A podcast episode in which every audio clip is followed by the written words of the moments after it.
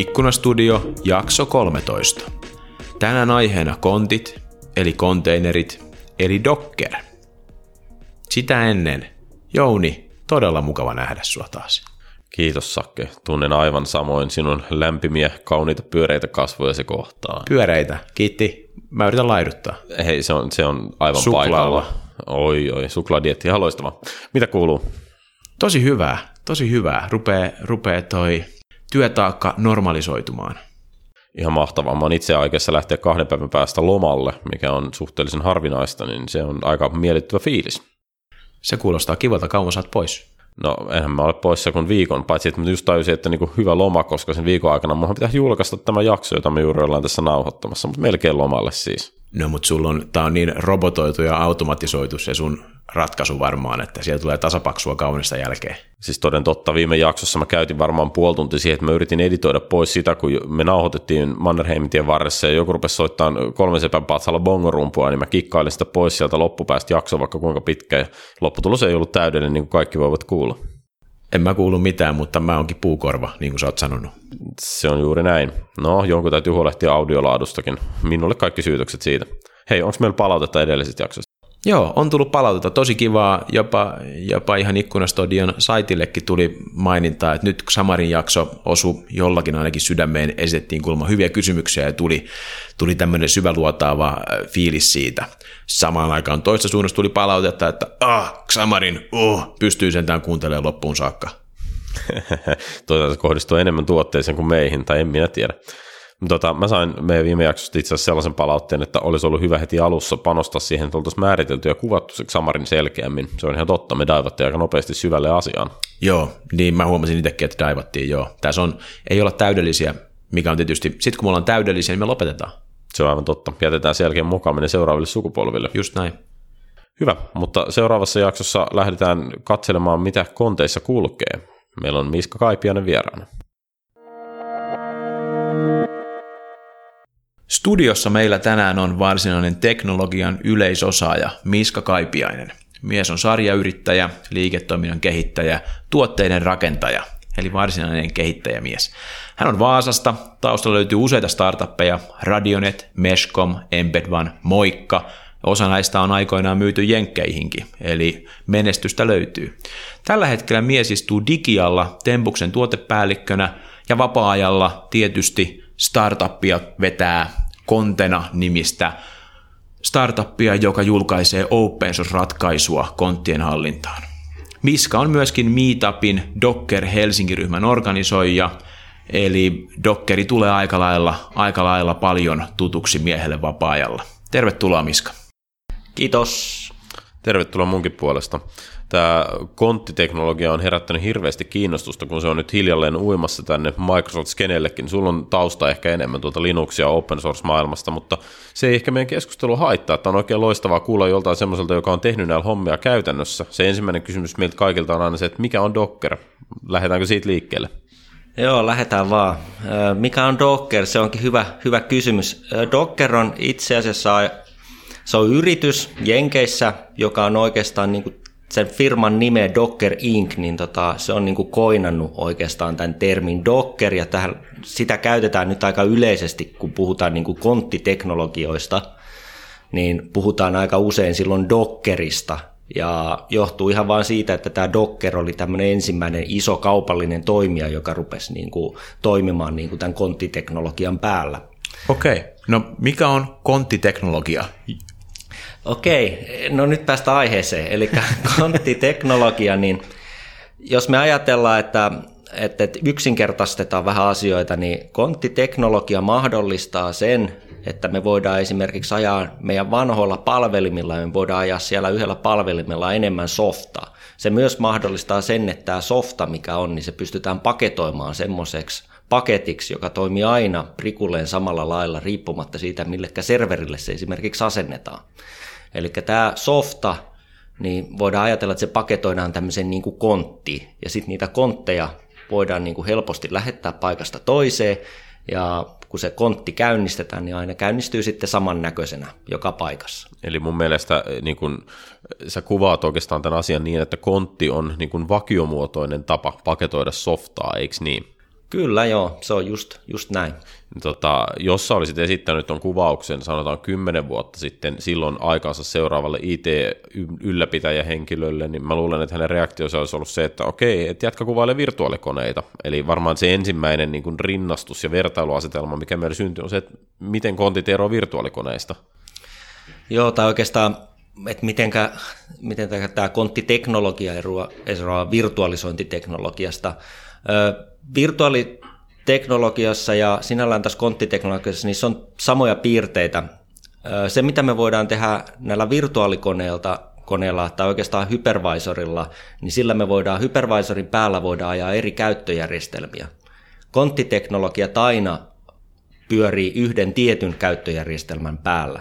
Eli tota noin, siinähän on Microsoftin, Microsoftilla on oma konttiteknologia, tämmöinen kontti-engine, jonka päällä voi ajaa sitten tämmöistä Microsoft-kontteja, ja sitten taas Linux-puolella on oma tämmöinen niin kuin konttiteknologiat, ja itse asiassa useita, jonka päällä voi sitten ajaa tämmöisiä Linux-pohjaisia kontteja.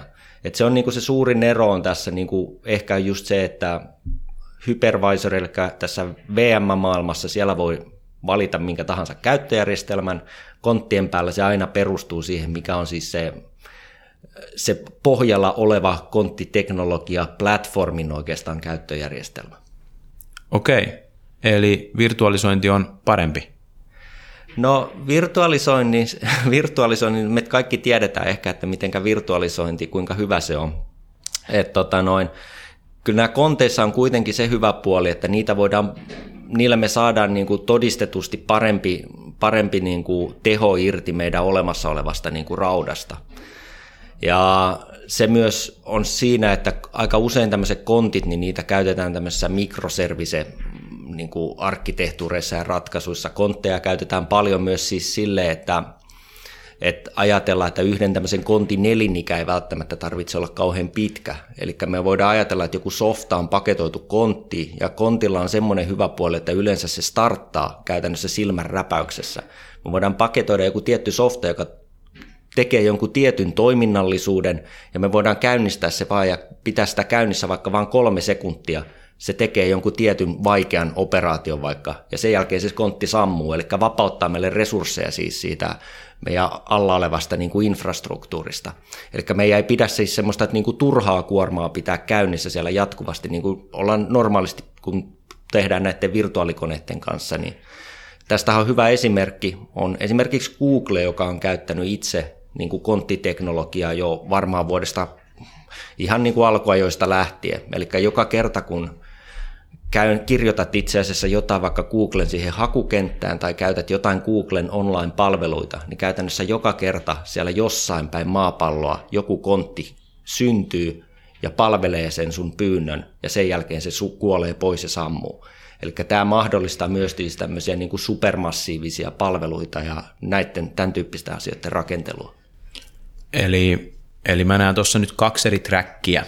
Toinen on tämä, että sä sanot, että koneista saa enemmän irti, niin kontissa on vähemmän overheadia kuin virtualisoinnissa, eli huonompikin kone, niin sitä voidaan hyväksi käyttää, kun huonossa koneessa ei välttämättä virtualisointi toimisi oikein ollenkaan. Oliko tämä yksi pointti? No en mä tiedä, onko toi ihan oikea niin kuin vertaus siis sinällä, että totta kai jos mulla on softa, joka vaatii kaksi gigaa muistiin, niin edelleenkin ihan sama, vaikka se on niin kuin kontissa tai missä se on, niin se joka tapauksessa vaatii sen kaksi gigaa muistia ja kuluttaa siis sen resurssin siitä koneesta pois. Mutta siis ehkä se, että, että aika usein softa on semmoista, että sen ei käytännössä tarvitse olla siis siellä niin kuin idlenä käynnissä. Eli me voidaan mm. niin kuin startata niin kuin softia käytännössä on demand. Et kun me rakennetaan, varsinkin online-palveluita kun rakennetaan, niin tämä on se ehkä se, Just näin. mitä to, yritin sanoa. Toi on, ja hyvin sanoit, koska toi on se toinen track mun mielestä, minkä mä ymmärsin, eli että hommat voi olla short livingejä, joka tietysti tarkoittaa sitä, että yhdellä koneella, jos siellä pyörii se virtualisointi, niin se on se, mikä siellä pyörii. Jos ei muuta pysty pyörittämään, niin se tekee sitten sen, mitä se virtualisointi mahdollistaa. Mutta yhdellä koneella voikin pyöriä kahdeksan konttia, vaikka sekuentiaalisti, että eka tämä kontti pyörii ja tekee juttuja, ja sitten se menee alas ja silmänräpäyksessä toinen kontti ja se tekee tämän, jolloin Joo. sitten saadaan tämmöistä limittäistä käyttöä sille yhdelle resurssille. No, toki toinen... täytyy palata vielä tuohon sun ensimmäiseen pointtiin, että siis on siinäkin, siinäkin on kyllä perää, koska siis No varmaan niin kuin tiedätte, että kun asennetaan hirveän montaa eri softaa yhdelle serverille, niin näin ei yleensä tehdä missään tuotantoympäristössä, että esimerkiksi mulla on serveri, mikä on asennettu niin kuin joku tietokanta ja sitten siinä samalla pyörii joku jotain muuta, niin kuin joku web-apia ja muuta, siis johtuen ihan siitä, että kun näitä tehdään huoltotoimenpiteitä, niin se ei mahdollista muuten meille sitä, että jos me virtuaalikone sammutetaan, niin silloin siis se fyysinen masina sammutetaan, niin silloinhan kaikki ne virtuaalikoneet sammuu sieltä pois. Niin me ei yleensä me ei rakenneta virtuaaliympäristöä siis sille, että yhdelle koneelle tehdään kauhean montaa erinäköistä niin kuin setupia. Mutta siis niin kuin tällä konttiteknologialla se on toki niin kuin helppoa ja mahdollista tehdä yhdelle koneelle ja me saadaan siis ihan todistetusti kyllä enemmän myös niin kuin tehoja irti, että saadaan CPU-kuormat niin kuin pidettynä hyvällä korkealla tasolla, ettei ne ole paljon semmoista vajaa käyttöä niissä koneissa. Osaat sä asettaa tätä jollain tavalla johonkin mittakaavaan, että kun puhutaan tavallaan niin työkuormatiheydestä, että samalla raudalla voi ajaa enemmän hyödyllistä työkuormaa, niin onko niin sulla jotain lukuja tai jotain metriikkaa, millä voisi mitata sitä, että kuinka paljon kontit on virtuaalikoneita tehokkaampia? No siis käytännön esimerkki, että yhdessä projektissa aikaisemmassa projektissa, missä on itse ollut näitä kontteja tekemässä, niin meillä oli käytännössä, tehtiin pienille ja keskisuurille yrityksille, tehtiin semmoista alustaa, missä, missä nämä pienet ja keskisuuret yritykset pystyivät ajamaan omia online-palveluitaan, niin käytännössä me ajettiin siinä niin kuin yhdellä serverillä, yhdellä serverillä siellä ajettiin kontteja ja siellä ajettiin käytännössä, oliko se nyt 300 yrityksen niin kuin online-palveluita siinä yhdessä serverissä ihan perusteen siihen vaan, että ne oli kontteja. Ne oli kyllä kaikki ihan käynnissä. Ne, siinä ei ollut edes vielä tätä niin kuin sekventaalisuutta, mikä oli tämä Saken optio numero kaksi. Eli ne oli kaikki ihan käynnissä. Ja... Ei web tarvitse olla yöllä päällä. Joo, mutta siis siinä oli hyvä puoli on siis se, että, että, että siis se tiheys oli siis todella huima sen takia, että, että, että se oli edelleenkin hallittava siis se systeemi. Eli jos me halutaan vain yksi, yksi osa sitä niin kuin, yksi palikka niistä 300 päivittää, niin me voidaan päivittää se ilman, että meidän pitää olla huolissaan siitä, että sotkeekohan nyt mahdollisesti siellä jotain niitä 299 muuta palikkaa. Sen takia, koska nämä on täysin isoloituja, kaikki, jokainen kontti on täysin, niin kuin, sillä ei ole mitään niin kuin, se ei pääse mitenkään sotkemaan sitä ympärillä olevaa niin kuin järjestelmää. Eli, eli toi on mun mielestä aika hyvä toi sun konkreettinen esimerkki. Eli käytännössä sulla oli niin kuin vastaava tilanne, kun että sulla olisi ollut yhdellä hostilla pyörimässä 300 virtuaalikonetta. Joo. Mutta siis niin kuin kaikki tietää sen, että 300 virtuaalikonetta ei useimmilla hosteilla ole niin kuin edes etäisesti realistista. No se on varmasti näin. Joo. Miten tuollaisessa tilanteessa, niin onko se kuitenkin se konttien tarjoama tämä niin eristyksen taso sellainen, että voi oikeasti ajatella, että jokainen niistä konteista on ikään kuin oma koneensa, että onko ne tavallaan softat, niin onko ne yhtä itsenäisiä siellä?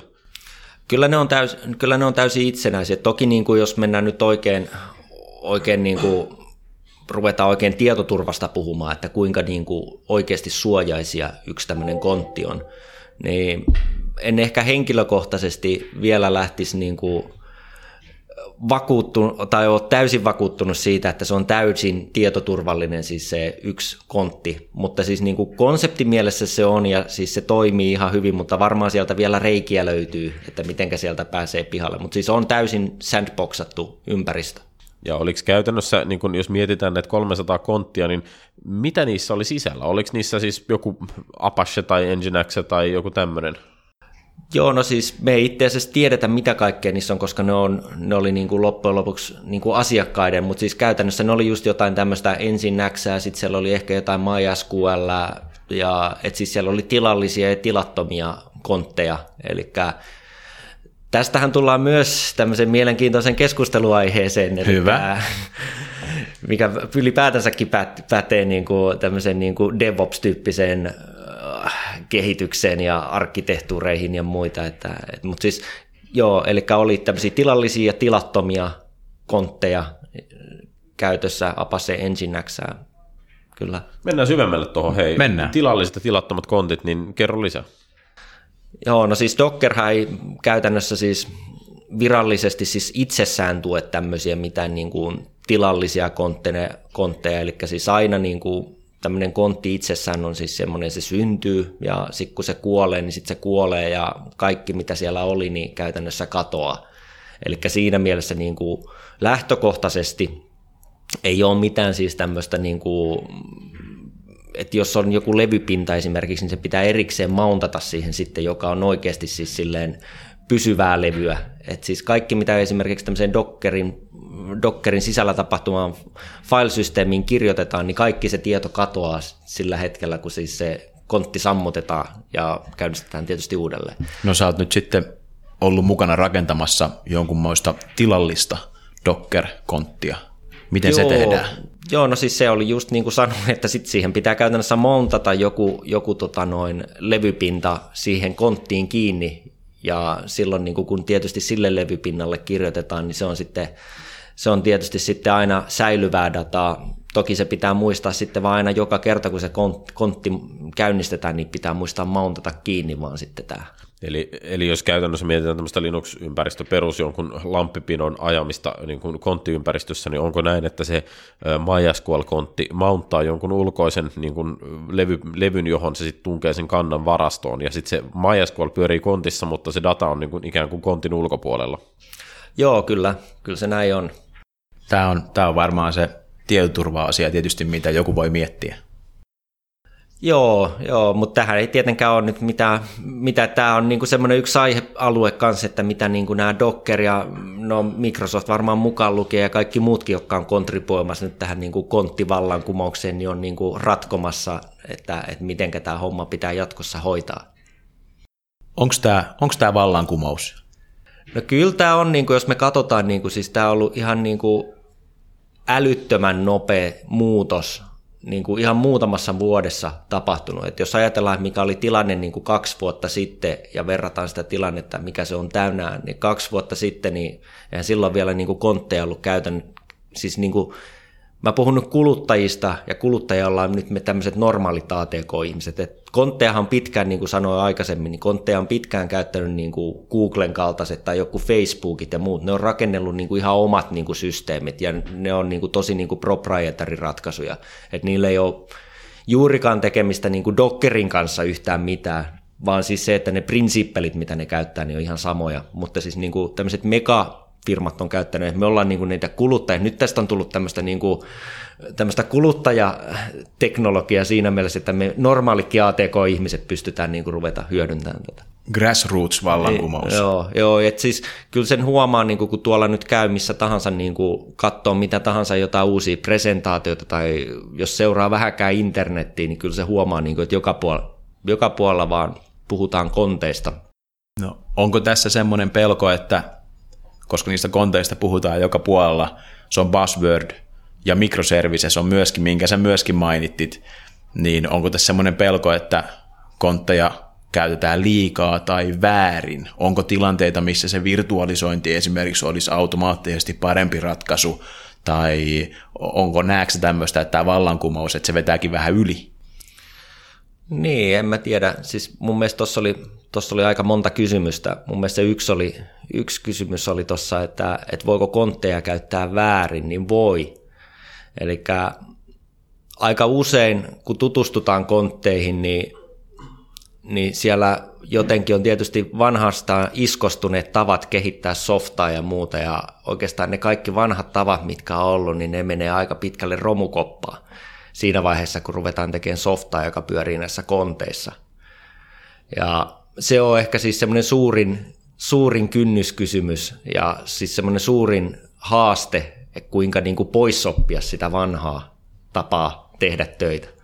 Eli, eli sä positioit, että ongelma ei niinkään ole siinä, että konttiteknologiaa, container-teknologiaa käytettäisiin sinänsä väärin niin kuin versus virtualisointiteknologia, vaan ehkä haaste on enemmänkin siinä, että kun nyt käytetään konteinereita, niin miten tämä ohjelmointi ja sovellukset sinne pitäisi rakentaa siihen tähän uuteen ympäristöön.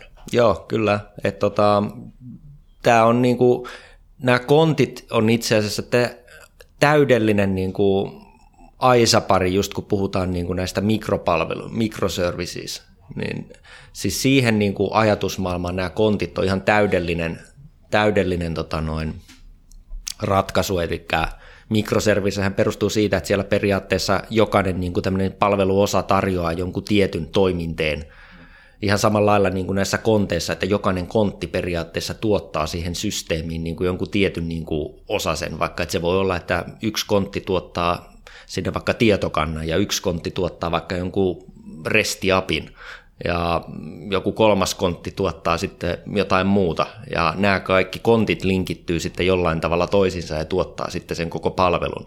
Ja terminologiakin on sama. Mikroserviseissähän puhutaan tilallisista ja tilattomista aktoreista tai greineistä tai mikä nyt onkaan sun oma hauska terminologia, niin Joo. se on jännä, että se on selkeästi niin kuin aika, aika lähellä. Mutta hei, mun, mun mielestä niin semmoinen asia, minkä mä poimin tuosta äskeisestä keskustelusta, on se, että sä, Miska, mun mielestä vähän niin kuin implikoit tuossa, että softa tehdään niin kuin kontteja varten, tai että softan tekemisessä täytyy huomioida kontit, niin pystytkö sä avaamaan tuota pikkasen, että jos mulla on olemassa olevaa softaa, niin onko sen vieminen kontteihin ylipäätänsä korteissa, onko se realistinen ajatus? Joo, siis on, on ihan realistinen ajatus, mutta siis mä annan niin kuin käytännön esimerkin, niin, kuin, niin ehkä se vähän avaa tätä, että, että, että jos me nyt ajatellaan vaikka, että me viedään joku tietokanta, tietokantasovellu, tietokanta niin tuonne konttiin, niin, niin siinä tietokannassa yleensä, jos me nyt ajatellaan manuaalisesti, että mitä tapahtuu, kun mä asennan tietokannan, niin yleensä siellä, no tietysti siinä on se fyysinen vaihe, että mä asennan sinne jotain softaa sille, sille koneelle, mutta sitten sen jälkeen, kun mä itse asiassa konfiguroin sen tietokannan niin kuin käyttöön, niin mun pitää ehkä konfiguroida sinne jotenkin, että no okei, että mä voin laittaa, missä portissa se vastaa, tai, tai mä voin laittaa, mikä on jonkun ruutin, ruutin niin kuin käyttäjä niin kuin tunnukset tai salasanat, tai ja siis erinäinen määrä erinäköisiä niin kuin tämmöistä konfiguraatiodataa. Mm-hmm. Niin nyt kun tämmöinen niin kontti maailmassa, niin se on niin kuin lähtökohtaisesti rakennettu väärin se kontti, jos se kontti on semmoinen, että siellä aina joka kerta kun se kontti käynnistyy, niin se rupeaa asentelemaan sinne jotain ja sitten se rupeaa kysymään käyttäjältä jotain niin kuin ruutti käyttäjätunnuksia salasana. Et yleensä niin kuin nämä hoidetaan niin, että sille kontille kun se startataan, niin kaikki softa on jo valmiina asennettuna. Se on valmiina vaan, että se on niin image. Se on niin image. Joo, se periaatteessa vaan executetaan sieltä joku tietty niin kuin komento, vaikka nyt se tietokanta, jos on MySQL, niin käytännössä se, se MySQL vaan pistetään käyntiin ja se oli siinä.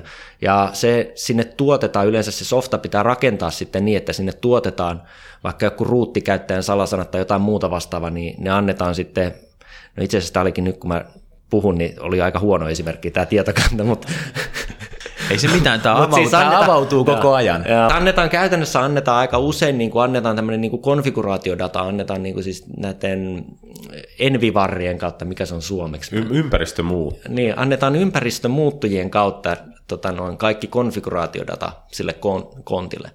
Eli siis se on silleen aika iso ero, että yleensä pitäydytään erossa siitä, että siellä olisi joku konfitiedosto, Siis ihan nyt vaan selkeä, jos sulla on 300 konttia, Joo. niin sulla on aika monta ympäristömuuttuja, eli envivarria. Joo, mutta siis jokaisella kontilla on omat.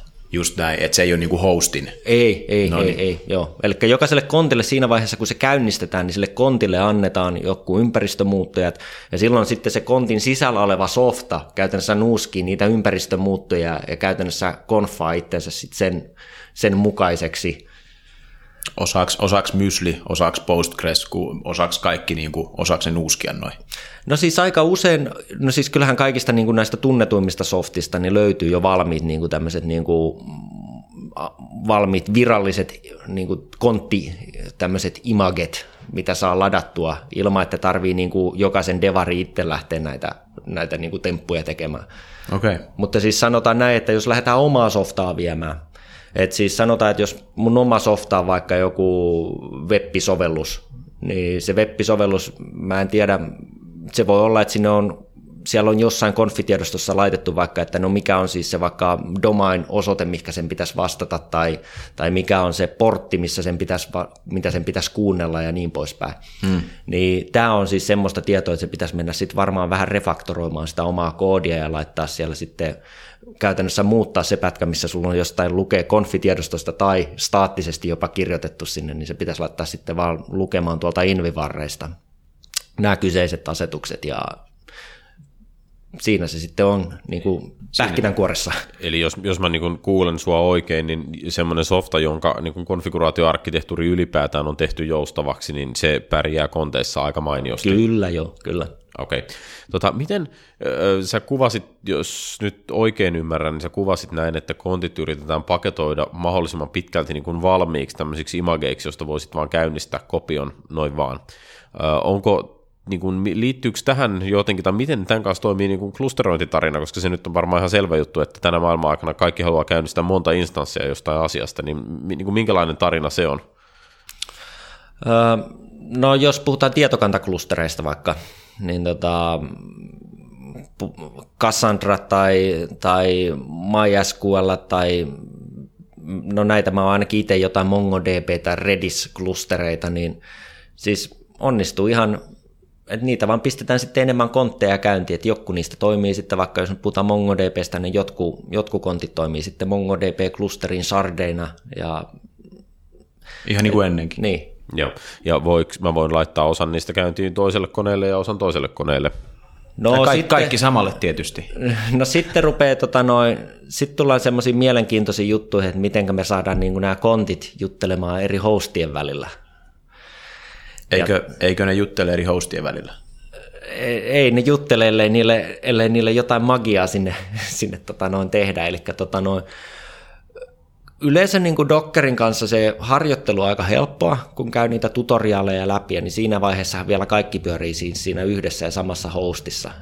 Siinä vaiheessa sitten, kun ruvetaan tekemään tämmöisiä tuotantoympäristöjä, jotain vähänkään isompia ympäristöjä, Tulee toki kyseeseen siis se, että meillä on sitten useita hosteja, eikä sekään yleensä vielä ole niin kuin siis se keissi, vaan yleensä sitten nämä, useat, nämä eri hostit voi olla jopa eri niin kuin availability zoneissa tai eri niin kuin datacentereissä, ja miten me saadaan sitten nämä tämmöisessä maailmassa sitten nämä kontit juttelemaan keskenään, niin siinä on sitten paljon työtä, ja yleensä silloin otetaan isommissa ratkaisuissa, otetaan käyttöön sitten jo jotain niin kuin erityisiä työkaluja, että ihan niin kuin, siinä on aika pitkä polku lähteä niin kuin Dockerin päälle itse rakentamaan.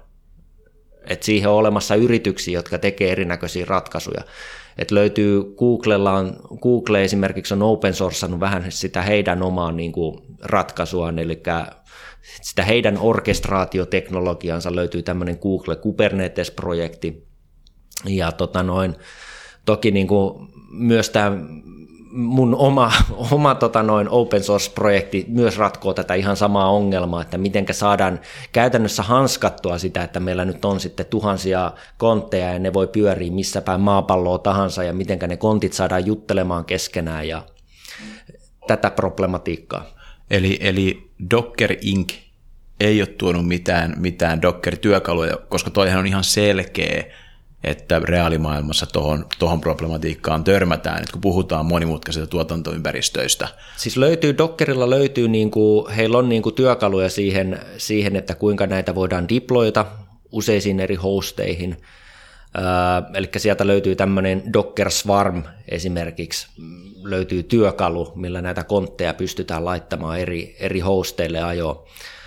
Äh, Mutta ne on yleensä, niin kuin, Docker ei yritä niin kuin, kuitenkaan niin kuin dominoida sitä, että tämä Dockeri softa-arkkitehtuuri on semmoinen, perustuu tämmöisiin plugineihin. Ja siis se, minkä on Dockerin oma implementaatio, on hyvin niin kuin basic basic implementaatio siitä, että kuinka me saadaan niin kuin verkotettua vaikka nyt kaksi konttia linkitettyä toisiinsa. Kuitenkin niin kuin oikean elämän use case harvoin toimii pelkästään sillä Dockerin työkalulla esimerkiksi. Et jos nyt kuvitellaan, että, että mä oon niin firma ja mulla on vaikka kaksi datacenteriä, niin ei mulla ole niihin datacentereihin mitään niin kuin avoimesta internetistä päin accesseja auki. Yleensä ne toimii niin kuin palomuurien takana suojassa mm. nämä datacenterit.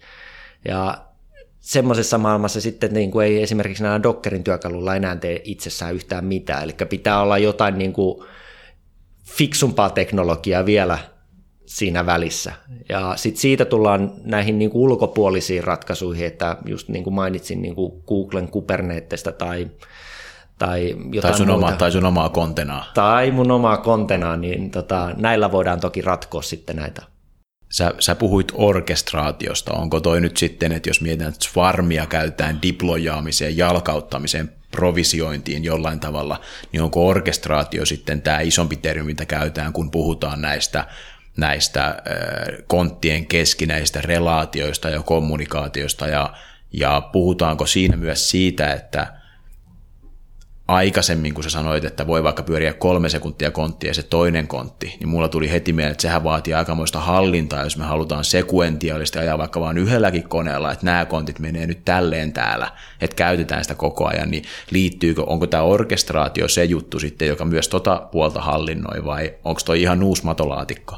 Joo, eli tota noin, toi oli itse asiassa hyvä kysymys, eli se miten, se miten mä näen tämän, se miten mä näen tämän, että mitä kaikkea jos puhutaan siitä, mitä kaikkea tarvitaan, että pyöritetään tämmöistä oikeaa niin kuin Docker tai kontti-infrastruktuuria, niin silloin puhutaan aika usein puhutaan tämmöistä niin kuin Docker- tai kontti-platformista. Ja se, mitä se platform pitää sisällään, niin A, se sisältää, toki se sisältää nyt jonkun tämmöisen niin kuin konttiteknologia, että se voi olla Microsoftin joku Hyper-V Container Engine tai Microsoftin Container Engine tai Dockerin Container Engine tai joku muu Container Engine. Me tarvitaan siis sinne se konttiteknologia, se perusteknologia.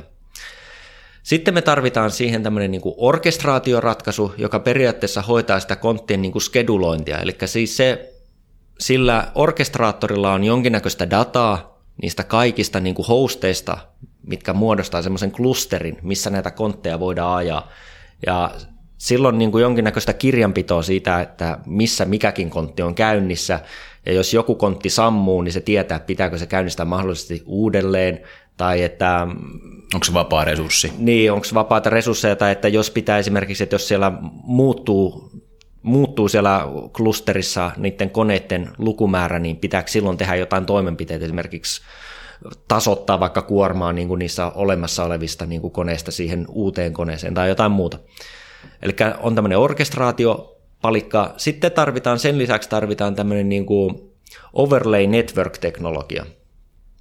Eli overlay network-teknologia on sitten se, joka muodostaa semmoisen virtuaalisen verkon tämän, näiden konttien yläpuolelle. Eli ne kontit pystyy juttelemaan, käyttäen niin kuin omaa niin kuin privaatti IP-avaruutta ja sille, että jokainen kontti, että jos mä rupean broadcastaamaan sinne Mä oon vaikka asentanut Cassandra DP, jossa toimii tämmöinen automaattinen niin kuin, toisten niin kuin Cassandra Nodien Discovery käyttää jotain porttia, että ne broadcastailee sinne. Niin sen pitää toimia totta kai. Hmm. Eli me tarvitaan siihen tämmöinen jonkinnäköinen overlay network-teknologia, että eri hosteissa olevat palvelut löytää toisensa.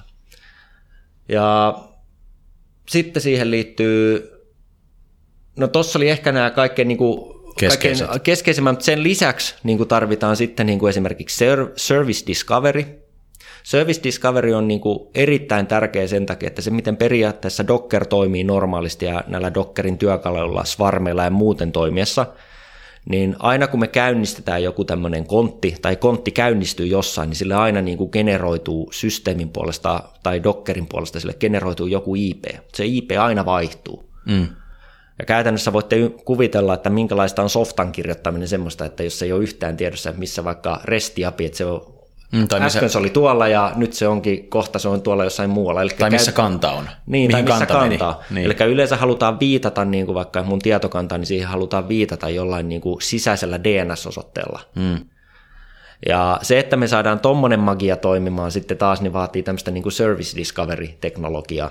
Ja siinäkin yleensä kannattaa käyttää sitten jotain tämmöistä hajautettua service discovery-teknologiaa, että se ei ole niin, niin kuin, tota, noin vika, vika-altis. Eli kyllä tässä niin kuin, tämä, tämä, rupeaa, tämä stäkki rupeaa kasvamaan ja sitten loppujen lopuksi vielä niin kuin ymmärretään se, että tähän tulee tämän kaiken kruunaa sitten vielä, että jonkinnäköinen load balansointi, että miten me saadaan niin kuin sitä liikennettä niin kuin tasattua eri konttien välillä. Ja luultavasti tämmöinen load balanceri itsessään on yksi kontti myös. Hmm. Ja miten se saadaan dynaaminen konfiguraatio tieto välitettyä siis sille load balancerille, niin tästä tulee aika mukava tämmöinen Siitä ei ikinä löydy sitä load balanceria. Discovery uupuu. Mun mielestä vedit aika hengästyttävän läpijuoksun tästä niin kuin Ops-puolesta tässä niin kuin konttimaailmassa. Tosi mielenkiintoisia asioita. Meillä ei tietenkään ole niin kuin A aikaa B henkistä kapasiteettia porautua kaikkiin noihin sillä syvyydellä, minkä ne ansaitsis, mutta voiko se luonnehtia jotenkin niin kuin yleisesti, että mikä tämän, tämän teknologiapinon maturiteetti on, että noi, mun mielestä ne on niin vaikeita asioita ihan yleisesti ottaen ihan millä tahansa teknologialla, että ne on aika haastavia, niin kuinka työläs koko toi stäkki on setupata ja minkälaisen pohjaosaamisen se vaatii? Mä ihan nopeasti vaan myöskin, jos sä pystyt tässä vastauksessa tekemään distinktio sillä, osa näistähän on jo, ei ole mitään uutta teknologiaa. Kyllähän niin kuin overlay networkkeja ja load balancereita ja tarvitaan on kontteja tai ei. Eli tavallaan se niin kuin sitä, että mitä kompleksisuutta tämä konttiplatformi tuo lisää, niin kuin mitä infratyyppien pitää esimerkiksi osata lisää, ja, ja tätä, jos sä saat sitä vielä tuohon lisää, niin Joo, eli tota noin, no siis valitettava totuus on se, että, että softan maturiteetti ei ole vielä siis ihan niin kuin toivotulla tasolla. että ihan niin kuin lähtien niin kuin, siis se meidän container engine itsessään on vielä hyvin niin kuin fragiili siinä mielessä, että esimerkiksi me huomataan, niin kuin, kun me tehdään itse tämmöistä omaa niin kuin Docker-platformiin, tänä open source-projektia Contena-nimistä, niin huomataan itse esimerkiksi se, että että kun Docker julkaisee uuden versio, niin pitää olla aina todella huolissaan sen takia, että yleensä, yleensä niin kuin joku rajapinta aina menee rikki, kun he julkaisee uuden versio. Että joku olemassa oleva API tai muuta, mikä siellä on aikaisemmin ollut ja se on toiminut jollain tavalla, niin jostain kumman syystä nämä menee aina rikki. Että, että siis ei, ei voida puhua siitä, että ollaan vielä niin kuin missään todella maturilla teknologialla nyt tekemisissä tällä hetkellä. Sulla ei ole niin roadmappia, ne ei anna changelogia siitä ihan tarkkaan, että mitä Kyllä ne antaa changelogia, mutta siis sieltä tulee tämmöisiä ylläreitä sitten aina niin kuin Just tähän näin. mukaan. Eli onko kysymyksessä siis se, että API ei ole vielä stabiili, että sitä muutetaan vielä, vai, vai onko kyseessä se, että siinä on bugeja?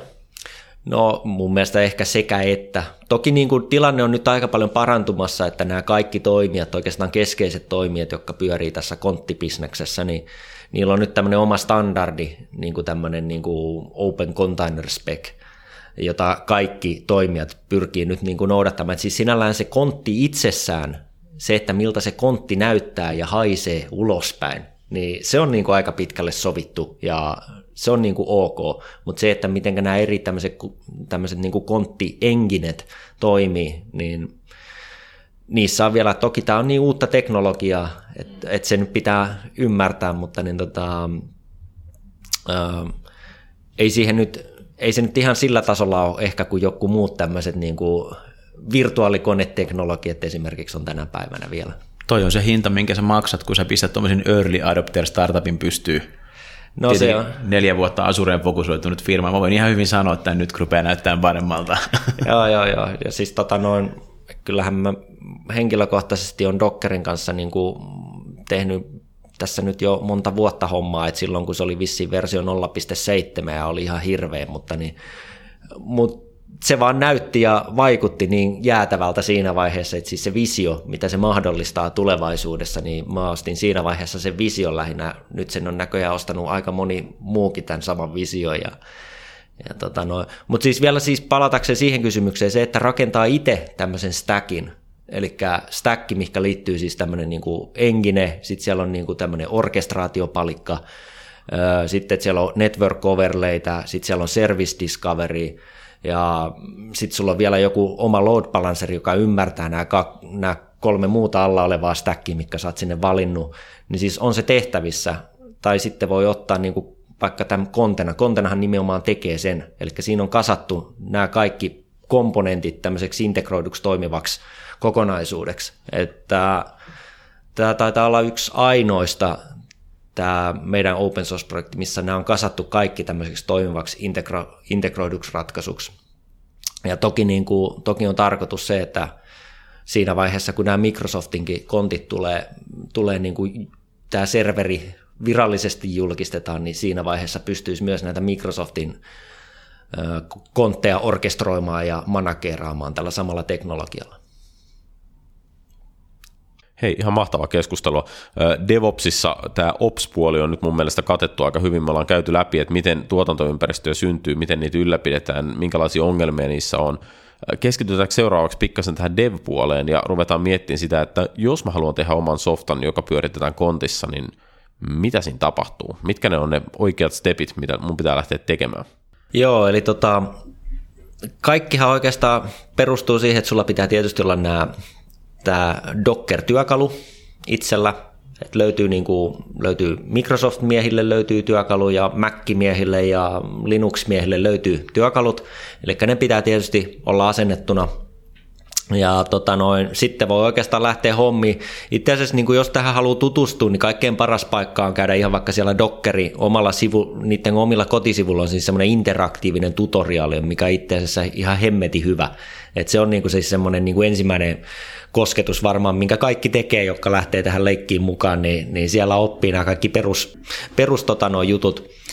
Mutta siis äh, pähkinänkuoressa, miten sitä softaa sitten tehdään, niin on, on sille, että luodaan tämmöinen niin kuin Docker-faili.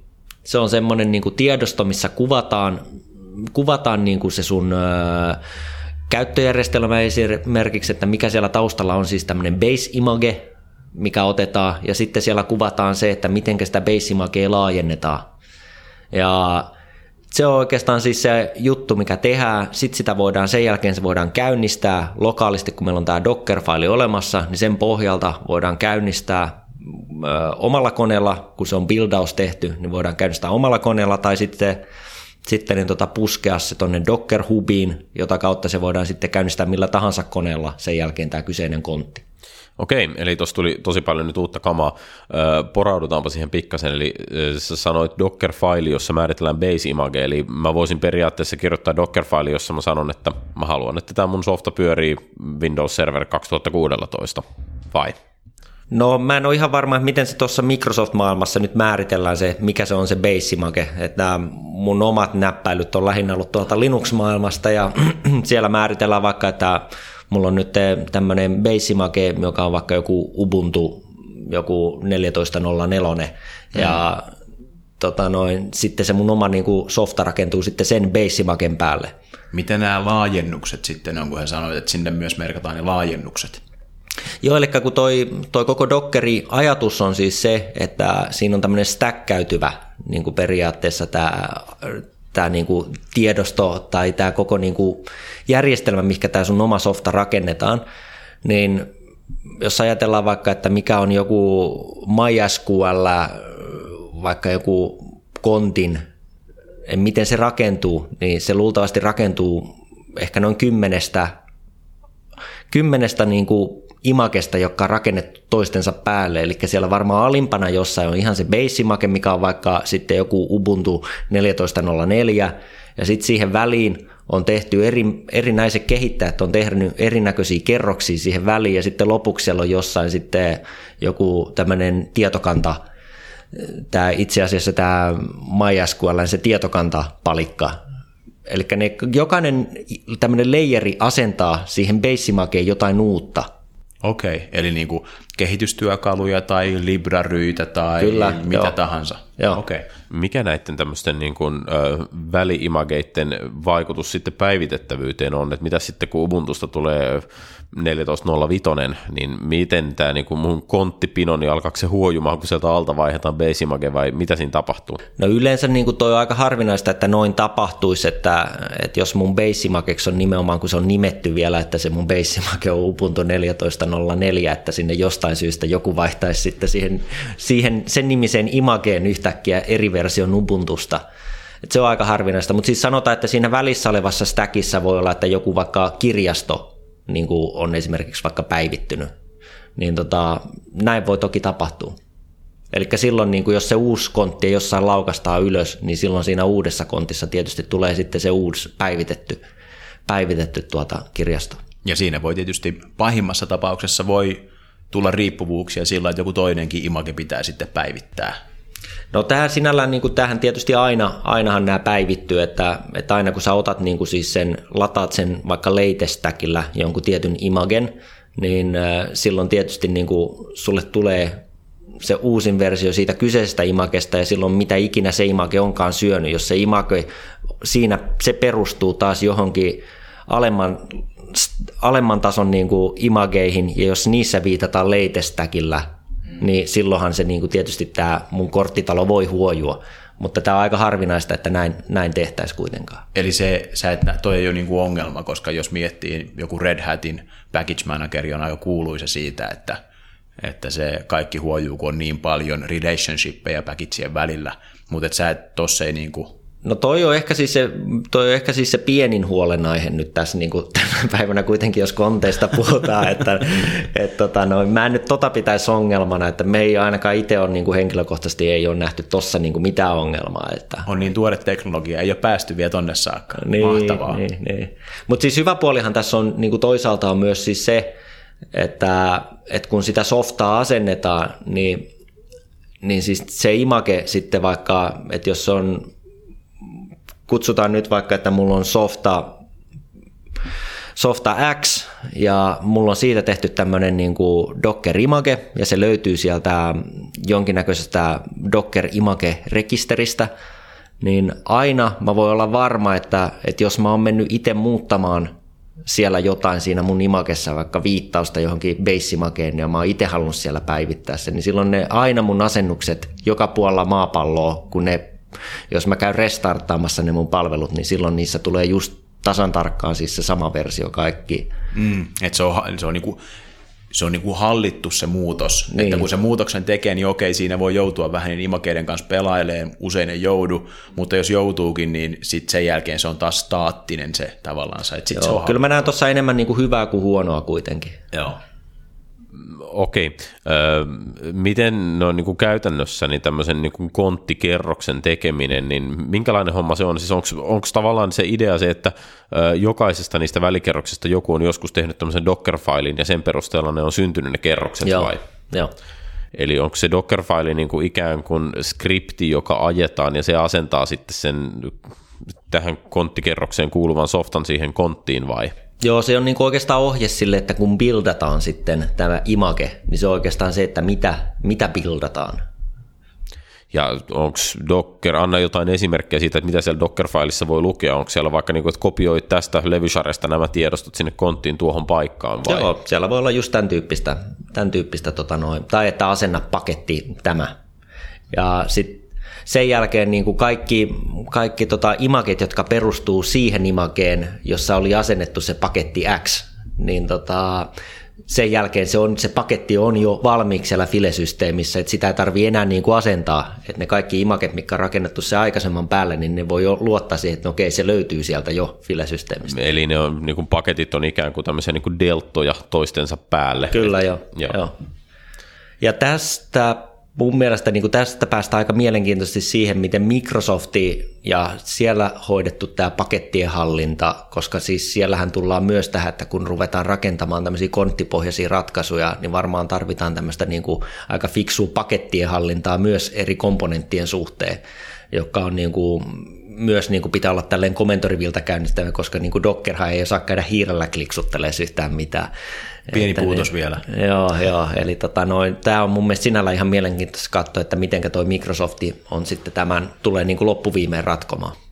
Jouni varmaan tietää tuosta enemmän, mutta Microsoftihan on nyt rakentanut tämmöistä package manageria sinne, mitä PowerShellin kautta pystyy käyttämään. Joo, ja kyllä niin kuin kaiken kaikkiaan, jos Windowsin ylläpitotarinaa katsotaan, niin erityisesti palvelin puolella niin ollaan oltu jo itse asiassa vuosikausia siinä pisteessä, että kaiken voi tehdä komentorivilta, ja itse asiassa on paljon asioita, mitkä on pakko tehdä komentorivilta, koska GUIta ei vaan ole, mutta tietysti niin kuin ongelma on meillä, jos, jos katsotaan tämmöistä niin kuin laajempaa kontekstia, niin ongelma on siinä, että on aika paljon ylläpitäjiä, jotka ei vieläkään osaa käyttää sitä komentoriviä, mutta että me, niin kuin teknologia menee tässä kohtaa aika hyvin edellä kyllä. Joo. Parhaat adminit osaa tietysti, niin kuin jos on paras jossain, niin osaa, osaa noita juttuja, mutta että kyllä se niin kuin Microsoft-maailma on varmasti enemmän tämmöinen hiiriklikuttelumaailma. Paljon pystyy tekemään hiirellä ja se johtaa siihen, että osa jengistä sitten tekee vaan sitä. Niin, mutta eikö tämä ole aika hienoa, että nyt tämä on niin kuin paluu juurille, että ollaan niin kuin aluksihan kaikki lähti siitä, että ei ollut mitään muuta kuin se komentorivi. Ja sitten tehtiin tämmöiset hienot tuuit nyt siinä välissä ja nyt niitä on kliksuteltu pitkään. Nyt on taas paluu takaisin siihen, että ei oikeastaan voi tehdä enää millään muulla tavalla kuin komentorivi. Kyllä mä... Tämä on varmaan niin skaala kysymys aika isolta osin, että yksi mun mielestä parhaita sanontoja, mitä mä oon kuullut tähän, tähän asiaan liittyen, on tämä treat servers like cattle, not pets. Eli idea on se, että sun palvelinta pitäisi olla karjaa, ne ei ole niin nimettyjä lemmikkejä, vaan ne on vaan niin bulkkiresursseja, mistä sä, mitä sä ammennat jostakin. Ja, ja tavallaan kun sä siirryt tähän maailmaan, niin se mahdollisuus, se ajatus siitä, että mä kävisin hiirellä kliksuttelemassa kaikki ne mun silloin tällöin tänne syntyvät serverit, niin se ei vaan ole enää realistinen. Mutta se, se, ottaa aikansa, että tämä juurtuu, niin kun, juurtuu Microsoft-skenelle ja on varmaan ottanut aikansa juurtua myös Linux-skenelle. Kyllä. Alright, mutta eli hei, me ollaan nyt päästy siihen, että äh, tavallaan me voidaan muodostaa Docker-faileilla ja sitten operaatiolla nimeltä build, niin meille syntyy näitä imageja. Kyllä joo, ja sen jälkeen kun meillä on tämmöinen niin image syntynyt, niin toki se voidaan siis lokaalisti koneella, voidaan startata ja testata. Toinen vaihtoehto on tosiaan, että sitten me tarvitaan jonkinnäköinen siis tämmöinen image-rekisteri, registry. Ja tota noin, Docker esimerkiksi tarjoaa tätä Docker Hubia, jossa on tällä hetkellä valtaosa maailman niin kuin Docker-imageista niin kuin löytyy niin kuin Docker Hubista. Eli siellä voi olla tämmöisiä sitten privaatti privaatti-imageja tai sitten siellä voi olla kaikille julkisia tämmöisiä imageja. Et kaikille julkisia imageja löytyy tämmöisiä kaiken näköisiä yleisiä tietokantoja, löytyy, löytyy just tämmöistä apasse ensinnäksä viritelmiä ja muita. Eli jos mä nyt vaikka sanotaan kuvitella, että mulla on vaikka webmail-sovellus, niin mä voisin tavallaan muodostaa siitä, kirjoitella Dockerfile, joka paketoi mun webmail-sovelluksen kontiksi, ja kun mä oon saanut siitä tämmöisen imagen tempastua sopivilla base image stackeillä, niin sen jälkeen mä voisin laittaa sen jakoon Docker Hubiin. Joo, näin? kyllä, joo. Ja tämä voisi olla niin kuin mulla periaatteessa niin kuin kaupallinen effortti, eli mä jakaisin siellä kaupallista softaa, tai mä voisin jakaa siellä open source-sovellusta, sillä ei ole niin kuin periaatteessa väliä. Joo, siis sen, sen, sen täytyy sanoa, että mitä ollaan huomattu, niin aika moni firma rakentaa bisneksensä sen päälle, että, että ne voi julkaista siellä Docker Hubissa jonkinnäköisen version niin kuin siitä omasta softastaan, mutta sitten semmoinen versio, missä on vimpan päälle mietitty kaikki vaikka klusteroinnit ja muut systeemit, niin se on sitten yleensä silleen, että sitä docker ei sitten löydykään sieltä Docker Hubista niin kuin ihan julkisesti, että mm-hmm. Niin, eli, on... eli business tehdään tavallaan sillä, että, että siis, eli itse asiassa niin Docker Hub on niin trial-kirjasto ja, niin. ja sitten niin kuin oikeata bisnestä tehdään kaupallisilla, niin kuin kaupallisesti saatavilla olevilla konteilla. Joo, aika paljon. Että siis sieltä löytyy esimerkiksi nyt joku, jos nyt haluaa startata jonkun tietokannan sieltä, niin löytyy ihan hyviä niin kuin base millä niin kuin se tietokanta niin kuin starttaa näin, mutta siis aika harvaa niistä niin kuin ihan sillä peruskonfilla pystyy ajamaan niin kuin missään tuotantokäytössä. Miten firmat sitten kuka vaan on, jos Jouni on tehnyt sen imagen, no mähän luottaisin siihen kuin kallioon tietysti, ja mä voisin ottaa sen kompotturen käyttöön. Mutta jos joku Näki, muu ei, näki sitten ton miehen virneen täällä. Mutta jos, jos joku muu ei luottaskaan Jouniin, niin miten toi, pääseekö niistä imageista jotenkin vähän chiikaille, että mitä kaikkea muutosta, näkeekö sen deltan, näkeekö sen diffin, joo, joo, joo, just näin. se näkyy sieltä kyllä, että, että sen näkee kyllä kaikki, mitä mikäkin Docker-faili on syönyt ja mistä se niin kuin kasaantuu loppujen lopuksi sitten se, mitä sille sun koneelle tulee. Eli, eli voisi niin sanoa, että kontit eivät missään nimessä ole sinetöityjä, että se on hyvin niin kuin avoin paketointistrategia. Joo, ja siis tuohonhan vielä päälle nyt tulossa, tulossa tekniikkaa niin, että itse asiassa tämmöisiä yksittäisiä kontteja, niitä voidaan myös sainata, ja tota, noit tulee tämmöistä niin kuin ylimääräistä vielä niin kuin tietoturvaa siihen päälle. Okei, okay. Let's Encrypt saikin justiinsa kaikki, kaikki oikeudet tehdä enkryptoitavaa kamaa, niin niillä serteillä, kun niitä se sainataan. Niin, no en tiedä, mutta sitä odotellessa, että mä odotan, että sieltä saisi ensimmäiset sertit. Joo, sehän, se vaikuttaa tosi hyvältä silti sekin. Vähän aiheen sivusta. Okei, okay. mutta mut siis mun mielestä mielenkiintoista kaiken kaikkiaan toi, että tämä niin kun, strong nameauksen tai siis tämmöisen sainaamisen tarve on tullut niin kun vastaan, niin kyllähän se kertoo siitä, että on tämä ekosysteemi kypsynyt, että sekin on semmoinen asia, että se ei tule ihmisille ihan ensimmäisenä mieleen yleensä. Se on korporaatiokamaa. Niin, niin siis siitähän tämä kertoo, että sinne suuntaan me ollaan menossa. Mm, musta me ollaan aika hyvin käyty läpi aika paljon erilaisia työkaluja. Onko, niin kuin, jos, jos mä ajattelen itseäni niin kehittäjänä, ja sä viittasit jo aikaisemmin tuossa siihen, että softa tyypillisesti voitaisiin jakaa useampaan konttiin, eli me tavallaan mentäisiin niin, kuin, niin että mä voisin ehkä laittaa mun apin yhteen konttiin ja mun julkisen webisaitin toiseen konttiin ja tietokanta kolmanteen ja jonopalvelut neljänteen ja niin edelleen, niin onko tavallaan, sit mulla olisi niin useita Dockerfileja, jotka generoisi mulle useita kontteja vai? Joo. Tai useita imageja siis. Kyllä. Ja sitten normaalisti, niin kuin jos tuommoisia setuppia haluaa kokeilla, niin, niin Dockerilla on sitten siihen semmoinen oma työkalu, semmoinen niin kuin Docker Compose työkalu, jolla me saadaan niin kuin käyntiin tämmöinen niin kuin, tämmöinen niin kuin palvelu, joka koostuu just nimenomaan useasta, useista konteista ja missä ne kontit pitää linkittää keskenään. Et se, on, se on näppärä pikku työkalu, millä saa niinku tämmöisen niinku koko setupin sitten pystyä ja, ja tsekattua, miten se toimii. Eli, eli käytännössä nyt niinku, sillä mä saisin sen kehitysympäristöni pystyyn ilman, että mun tarvitsisi aina miettiä, että okei, nyt mun mysli-kontti meni alas, niin ensi se IP voi olla vaihtunut tai joku on vaihtunut, niin nyt tämä compose pitäisi sen kohesion. Joo, kyllä.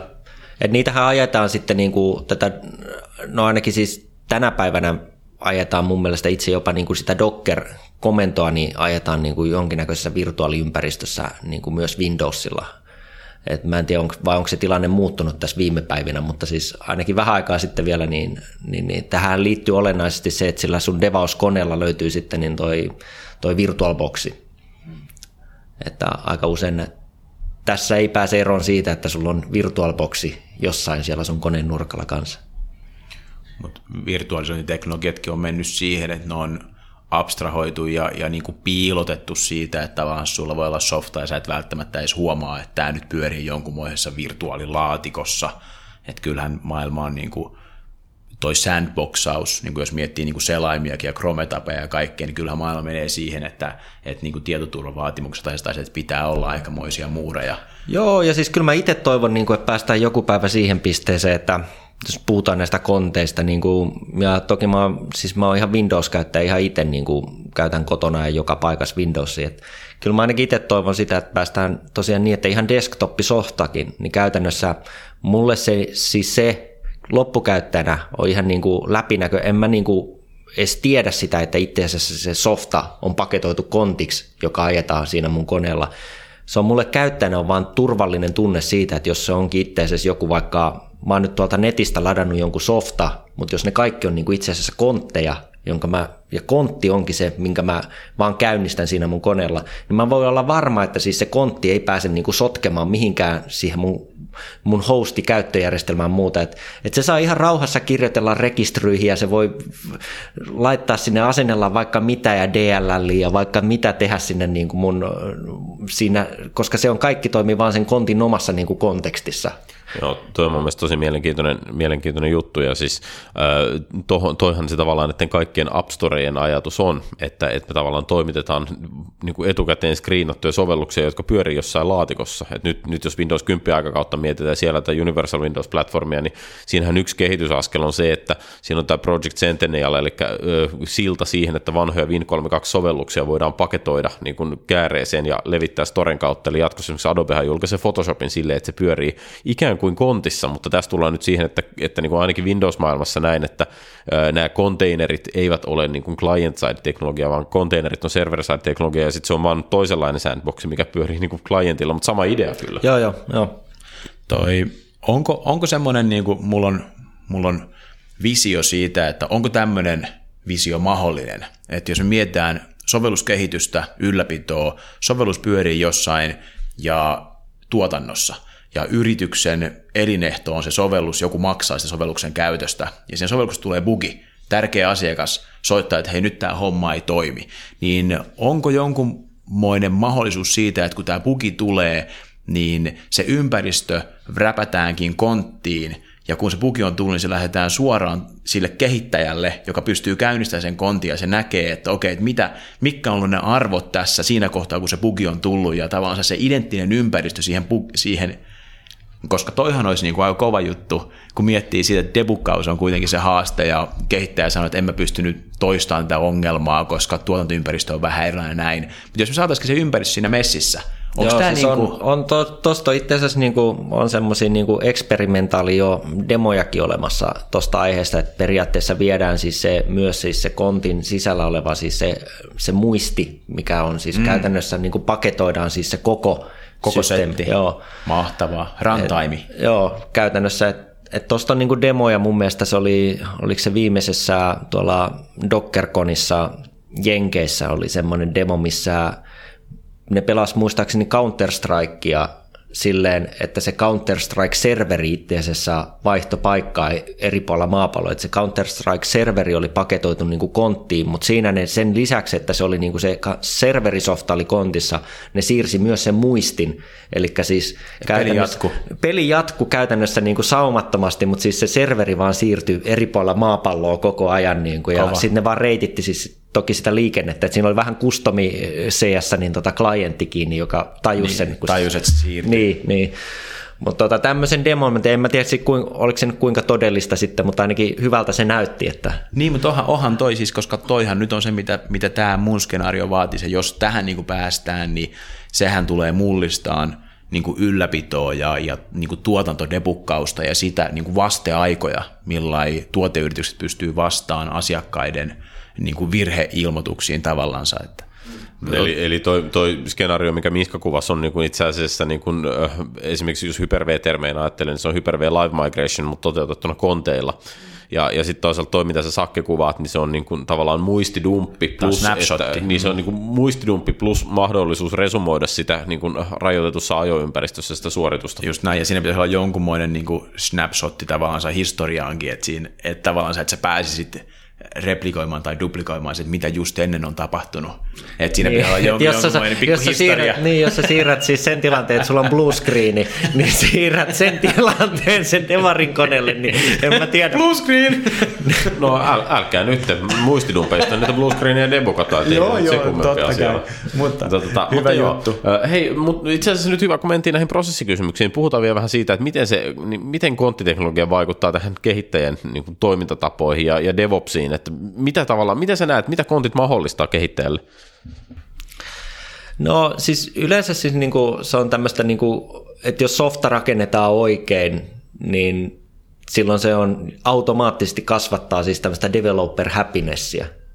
Eli sen sijaan, että rakennetaan, tämä konti tajaa kuitenkin siis siihen, että meidän on pakko itse asiassa rakentaa niinku tämmöisellä mikroservise niinku strategialla niitä palveluita. Tai siis niinku, se olisi niinku ihan tai ei automaattisesti. No se olisi ihan mielenvikasta rakentaa niin kuin siis semmoista... Monoliitteja. monoliitteja, niin kuin jos meillä on tämmöinen niin kuin konttiteknologia käytössä. Mutta kontithan ei estä sitä. Kyllä ei tietenkään estä, niin kuin, että voidaan, voidaan silläkin tehdä väärin. Niin kuin esimerkiksi on niitäkin nähty ratkaisuja, että joku on rakentanut jonkun tämmöisen konttijutun, joka sitten jonka sen kontin sisällä itse asiassa käynnistyy joku Jeffi-juttu, joka rupeaa sinne asentelemaan jotain. Että siis sehän on silloin jo lähtökohtaisesti tehty väärin. Että siis kyllä niin kuin siis se kontti itsessään pitää olla valmiiksi, että se on valmis niin kuin suoritettavaksi. Okei, okay, mutta mut siis äh, niin selkeytetään, tuota, kun sanot microservices, siinä on, siinä on musta se ongelma siinä termissä, että sitä ei ole kauhean hyvin määritelty, eikä nyt ruveta määrittelemään sitä tässä, että monesti ihmiset ajattelee, että kun sanotaan microservices, niin tulee mieleen niin kuin akka ja, ja tämmöisiä asioita, missä pilkotaan asioita hirveän pieniksi aktoreiksi, mutta todellisuudessa hän nyt viittasit mun mielestä aika niin kuin maaläheiseen microservicesiin mm. aikaisemmin tuossa, eli äh, sillä ajatuksella, että esimerkiksi webisaitti olisi yksi kontti ja, ja API olisi toinen kontti, mutta sä et ole kuitenkaan pilkkomassa tavallaan niin kuin esimerkiksi jokaista liiketoiminta-oliota omaksi niin kuin aktorikseen tässä kohtaa. Ei, ei, ei. Kyllä jos mä puhun mikroserviseistä, ne on tämmöisiä aika isoja, isoja palikoita, että niin, tota, niin on, joo, on joo. tietokanta. Jos minä puhun, ne on isoja kaikki. Su- joo, suurten linjojen mies. No niin, anna, anna pala suurten linjojen mies, kerro lisää. Tässä no, voi eksyä, kyllä kuuntelijat voi eksyä tähän meidän pien, pieniin linjoihin, mitä me tietysti mehän mietitään, että entiteetti on järkevä. Niin. No sakelinjat ei ole mitenkään pieniä. Tästä puhuttiin kyllä jakso alussa. niin puhuttiinkin jo, täällä oli mutta mut hei, nyt Miska niin mikä oli kysymys?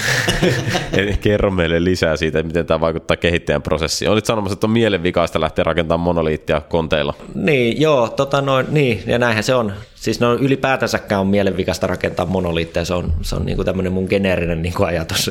niin sä et tarvitse sitä konttisanaa lisäksi. Niin, niin että mihkään ta, mih, olisi ympäristö mikä tahansa, niin, niin äh, ei, ei siinä ei ole järkeä. Tota, mutta siis kyllä kaiken näköinen siis tämmöinen DevOpsaus ja muut, että niin tota, tämähän niin kuin kuitenkin lähentää aika paljon niin kuin siis sitä perinteistä niin kuin ops-jengiä ja dev-jengiä ja, Ja oikein pitkälle vietynä tämmöinen niin konttiteknologia yhdistettynä oikealla niin kuin tämmöisellä platformivalinnoilla, eli siis sillä, että meillä on niin kuin hyvä vaikka cloud-alusta, joka antaa meille niin kuin käytännössä sitä fyysistä suoritusrajapintaa niin kuin niin paljon vaan kuin tarvitaan, ja sitten siihen päälle, kun laitettuna joku tämmöinen hyvä niin kuin konttien niin kuin, konttiorkestrointiplatformi siihen päälle, niin käytännössä ollaan tilanteessa, missä me ei juurikaan edes tarvita enää niitä ops-ihmisiä. Eli itse asiassa devareista tuleekin kuninkaita täysin, niin että pystyy tekemään täysin itsenäisesti näitä.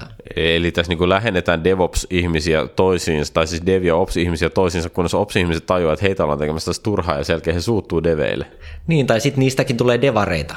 Että niin kuin ne tajuaa, että tässähän onkin niin kuin tämä tulevaisuus. Sehän onkin se DevOpsin juttu, eikö Siis eihän niin kuin, siis kyllähän niitä ops-ihmisiä aina, siis viime kädessä jossainhan kuitenkin pyörii joku serveri. Et siitähän ei pääse, että jos joku pyörittää servereitä jossain, mutta siis... Se on sun kello. Mutta se on niin kuin vaan niitä servereitä ehkä pyörii niin kuin sit vaan, ne on vaan isommissa kokonaisuuksissa jossain tietokeskuksissa ja muuta, että tämmöisten niin kuin pikkudatasenttereiden aikakaus on ehkä niin kuin rupeaa käymään jollain aikavälillä aikavälillä niin kuin vähi, että siirtyy vain isompiin niin kuin kokonaisuuksiin, isompiin datasenttereihin, siirtyy Asureen, siirtyy mihinkä tahansa cloudiin. Näetkö jos me mietitään, jos mietitään korporaatio, missä on sitten bisnesjarnuja ja infrasällejä ja sitten kehittäjäheeboja, niin näetkö tavallaan, minusta tuntuu, että on puhuttu paljon, niin tämä tuo infralle jos on nyt sitten, tietysti mä oletan nyt, että infraselli on tyyppi, joka osaa automatisoida ja osaa kehittää ja osaa skriptata tietysti niin kuin nykyaikainen infrasälli, niin, toi, niin tuo infralle vähän lisää duunia, orkestraatiot ja nämä pitää niin kuin oppia ja ymmärtää, että mikä on kontin elinkaari, mutta kehittäjällehän tämä voi olla, sille joka tekee sen softan, niin tämä voi olla niin kuin aika, aika näkymätön juttu sitten loppuviimeksi. Niin kuin totta kai varmaan arkkitehtuurivaikutuksia, mutta voi olla, että hei, että nyt ammutaan tämä, tämä on järkevästi tehty, toimii mikroserviseillä, sitten se vaan pyörii siellä platformissa. Joo, siis lähtökohtaisesti jos softa on tehty oikein, niin eihän tämä niinku näy silloin niinku devarille oikeastaan mitenkään, mm. niinku siis softa-devarille. Et, et jos se softa on tehty fiksulla arkkitehtuurilla heti niinku lähtökohtaisesti, niin ei, ei ole mitään ongelmaa. Mutta ops-devari tietysti, sen täytyy sitten vähän.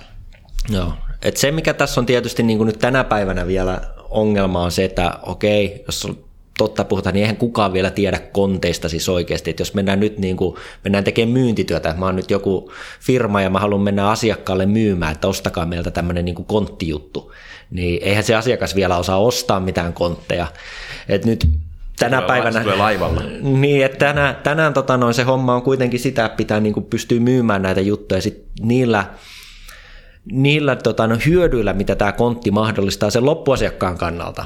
Eli jos se loppuasiakas voi esittää kysymyksen esimerkiksi tämmöisen, että jos kuvitellaan, että mä oon nyt softatoimittaja, mä toimitan asiakkaalle ratkaisu, niin mä voin kysyä siltä asiakkaalta esimerkiksi vaikka näin, että, että hei, että meillä olisi mahdollisuus toimittaa tämä softa teille tämmöisellä perinteisellä niin kuin tavalla, että asennetaan se teidän palvelimille ja näin, niin kuin on aina ennenkin tehty, mutta sitten meillä olisi tämmöinen uusi vaihtoehto myös toimittaa se tämmöisen niin kuin konttiteknologian päällä, ja se mahdollistaa esimerkiksi myös sen, että vaikka me ajetaan nyt tänään sitä teidän siellä omassa datacenterissä tai teidän valitsemassanne paikassa, mutta tämä konttiteknologia mahdollistaa sen, että käytännössä niin kuin ihan muutamalla komennolla me saadaan ajettua sitä missä tahansa muualla datacenterissä.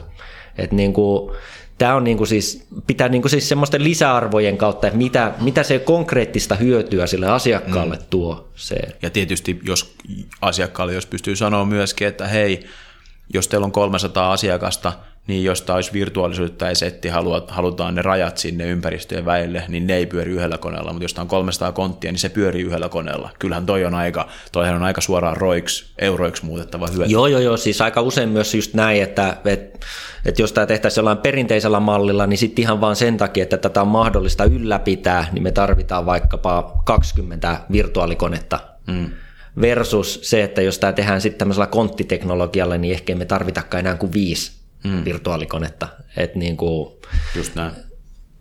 Että tämmöistä roihyö, suoraa roihyötyy, mutta sitten myös tämmöistä niin kuin, mikä ket, nämä ket, kontit Niin, ketkä tule, tai mitkä on tämmöistä lisäarvoa, mikä tulee vaan ihan puhtaasti sitten teknologian kautta myös niin kuin tämmöistä portabiliteettia Miten vielä, vielä jos toi, ne on mun mielestä niin kuin kiistattomia tavalla tämmöisiä niin kuin ops-hyötyjä, mitkä vaikuttaa sitten siihen niin kuin juoksevaan kustannukseen tuotantovaiheessa, miten niin kuin tämä, tavallaan tämä kehitysvaihe, että mä, mä oon tässä niin kuin jäänyt miettimään sitä, että onks, muuttuuko kehitysprosessin tehokkuus niin kuin sitä, onko meidän niin kuin konttimaailman ideaali itse asiassa se, että kun mä koodaan softaani ja teen siitä uuden version, niin itse asiassa se, mitä mä teen, on se, että minä kehittäjänä ajan sen Docker-buildin, joka tekee mun Docker-failista imagen, ja sen jälkeen mä suoraan itse asiassa kehittäjänä tulin tehneeksi sen niin kuin asennettavan version, ja se on sitten valmis suoraan menee deploymenttiin mihin tahansa päin maailmaa. Joo, siis näin, näin se menee. Ja onks, toimiiko toi story oikeasti sillä tavalla loppuun, että sä sanoit alun perin ihan ensimmäisiä asioita, mitä sä sanoit tänään oli se, että kontti käynnistyi silmänräpäyksessä, niin onko se tarina sitten sen jälkeen se, että mä menen tuotantoympäristöön ja totean, että no nyt mä haluan vaihtaa mun softa 0.8 mun softa 0.9, niin mä niin kun tapan vanhan kontin ja käynnistän uuden silmänräpäyksessä ja versiopäivitys on tehty. Joo, Onko tämä niinku todellisuutta? No siis toki se perustuu siihen, mitä siellä sun niinku kontissa on sisällä. Että jos sun kontis, kontissa se käynnistettävä softa, siinä on ensimmäisenä vaikka komentoi joku sleep 30 sekuntia, niin eihän se niin kuin silloin... joo, mutta mut siis se, mitä mä ajan niin kuin tavallaan takaa, on se, että, että jos toi visio pitää paikkansa, että jos se on oikeasti toteutettavissa hyvin tehdyllä softalla, niin toi muuttaa tavallaan niin kuin meidän kehitys- ja, ja niin kuin päivitysasennuskulttuuria tosi dramaattisesti. Joo, joo, joo. Et mä oon itse niin ollut tosi monessa projektissa mukana, jossa jopa se käyttöjärjestelmä päivittyy itsestään. Eli se stack periaatteessa rakentuu semmoisen päälle, että siellä on alla on niin kuin hyvin pieni tämmöinen Linux-käyttöjärjestelmä, CoreOS-niminen käyttöjärjestelmä, joka käytännössä päivittää itse itseään aina, kun siitä on uusi versio olemassa. Ja toimii tämmöisessä niin kuin konttikontekstissa tosi hyvin. Siinähän se niin kuin, tässä konttimaailmassa se itse asiassa se alla oleva, siis se, se käyttöjärjestelmien käyttöjärjestelmä, se missä ajetaan niin kuin sit näitä, tätä konttiteknologiaa päällä, niin itse asiassa sen merkitys on niin kuin, se yleensä toivotaan, että se on mahdollisimman pieni, köykäinen, helposti niin kuin päivitettävissä oleva kokonaisuus. Ja, mm. tota noin, niin kuin se on se sama. Niin, ja sitten niin tota, se kaikki niin kuin fiksuus on sitten siellä konttien sisällä. Et, tota, no. Okei. Hei, tota, mun mielestä me ollaan käyty tosi hyvin niin kuin kontteihin liittyviä juttuja läpi. Tehdäänkö vielä pieni tämmöinen paketointi lopussa siinä mielessä, että miten tämä liittyy Microsoft-teknologiaan ja miltä tämä sun mielestä näyttää tämä Microsoftin marssi tänne konttikentälle? Joo, siis mä oon kyllä todella tyytyväisenä nyt katsonut viime vuodet Microsoftin meininkejä, että mun mielestä kaikki peliliikkeet, mitä siellä on tehty, niin itse asiassa vaan niin kuin näyttää sitä, että kaikki niin kuin jotenkin vaan näyttää menemään niin kuin tähän konttien suuntaan. Kaikki julkistukset ja muut, että et kyllä siellä on niin kuin hyvin, hyvin ollaan Microsoftilla kyllä kartalla siitä näiden konttien suhteen. Että vesikielellä kyllä odottelen tässä niin kuin, tota uutta Server 2016, mistä tulee sitten nämä kontit niin kuin mukana. Et toki niitä nyt tänä päivänä pääsee jo kokeilemaan Tech Preview, en ole kyllä itse vielä niin pitkälle tota noin. Asureen, Asureen saa ihan muutamalla hiiren klikkauksella semmoisen pystytettyä, missä se kontti, konttiteknologia löytyy, että sinänsä nopeahan, nopeasta on testailla.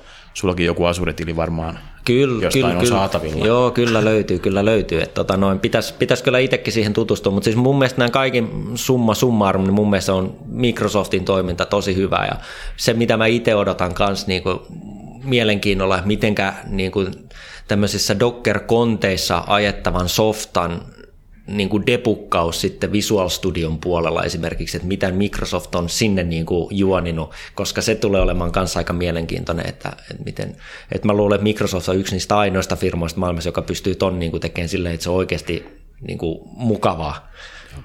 Joo, tällä hetkellähän tota, toi on, on mielenkiintoinen tarina, siis se Windows Server 2016 Technical Preview 3, joka julkaistiin tuossa loppukesästä, niin siinähän ne kontit todella pyörii, mutta se on, se on kyllä keskeneräinen, musta ne on, se, se, on ihan ok, mutta on se aika, aika niin kuin hankala. Ja release notes on siis kilometrin pitkä, että kyllä siinä on paljon niin kuin, tuntemattomia juttuja, mutta tuosta kehittäjäkokemuksesta, niin vaikka siitä ei ole hirveästi niin kuin julkisesti puhuttu, niin siitähän on ollut yksi hyvä keynote-demo Build-konferenssissa keväällä, eli silloinhan näytettiin sellaista, että sulla oli Visual Studiossa, kehitit AspNet-websitea, ja se website oli deployittu containeriin, joka siis ilmeisesti itse asiassa pyöri virtuaalikoneessa, koska tällä hetkellä siis Windows 10 ei voi vielä ajaa kontteja, ja tota, se pyöri virtuaalikoneessa, ja sitten debukkaus toimii ihan niin kuin normaalistikin. Joo. Eikö ja oliko se vielä, oliko se vielä semmoinen se kontti pyöri niin kuin Linuxin päällä? Niin, itse asiassa, mutta Se- aivan se- se oli Siis se, se sellainen- oli todella niin, että sehän oli siis näin. Linux-virtuaalikone, jossa se pyöri se Aspet-saitti. Kyllä. On Ja ja sit aika se- hämmentäviä ne Sitten se debukkasit Visual Studiolla suoraan siellä Linuxin päällä olevaan kamaan, niin kyllä se, se, oli, se oli todella hyvän näköinen juttu. Ja varmaan niin kuin Microsoftin tuntien, niin en yhtään pitäisi ihmeellisenä sitä, jos Visual Studiosta saisi suoraan kun buildaa, niin saakin tehtyä siitä jonkunmoisen image, imagesetin, koska sehän, sehän sopii siihen maailmaan, jolloin taas kerran kehittäjät pystyy tekemään jotain, joka kivasti slottaantuu tähän hienoon asiaan ilman, että ne oikein ihan ymmärtää, mitä ne tekee, mutta tavallaan se mahdollistaa asioita.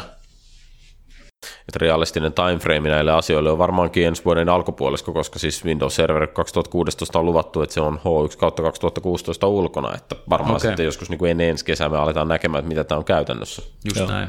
Kontana siellä sitten me katsellaan teidän open source repo Joo. ja varmaan laitetaan, jos sopii, niin ikkunastudio Notesihin laitetaan Kontenan GitHub-repo sinne, että saa käydä katteleen teidän joo, koodia. laittakaa ihmeessä, joo. Se on, se on ihan hauskaa. Eli hei, hei keskeiset linkit, siis Kontena oli ö, kontena.io, eikös näin? Kyllä. Ja, ja sitten oli tämä tota, Meetupissa, eli meetup.com, niin sieltä löytyy Docker Helsinki User Group tai joku tämmöinen. Kyllä. Aivan loistavaa. Sieltä voi seurailla, mitä Miska tekee.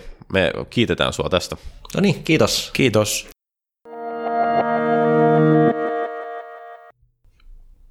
Se oli hyvä pläjäys.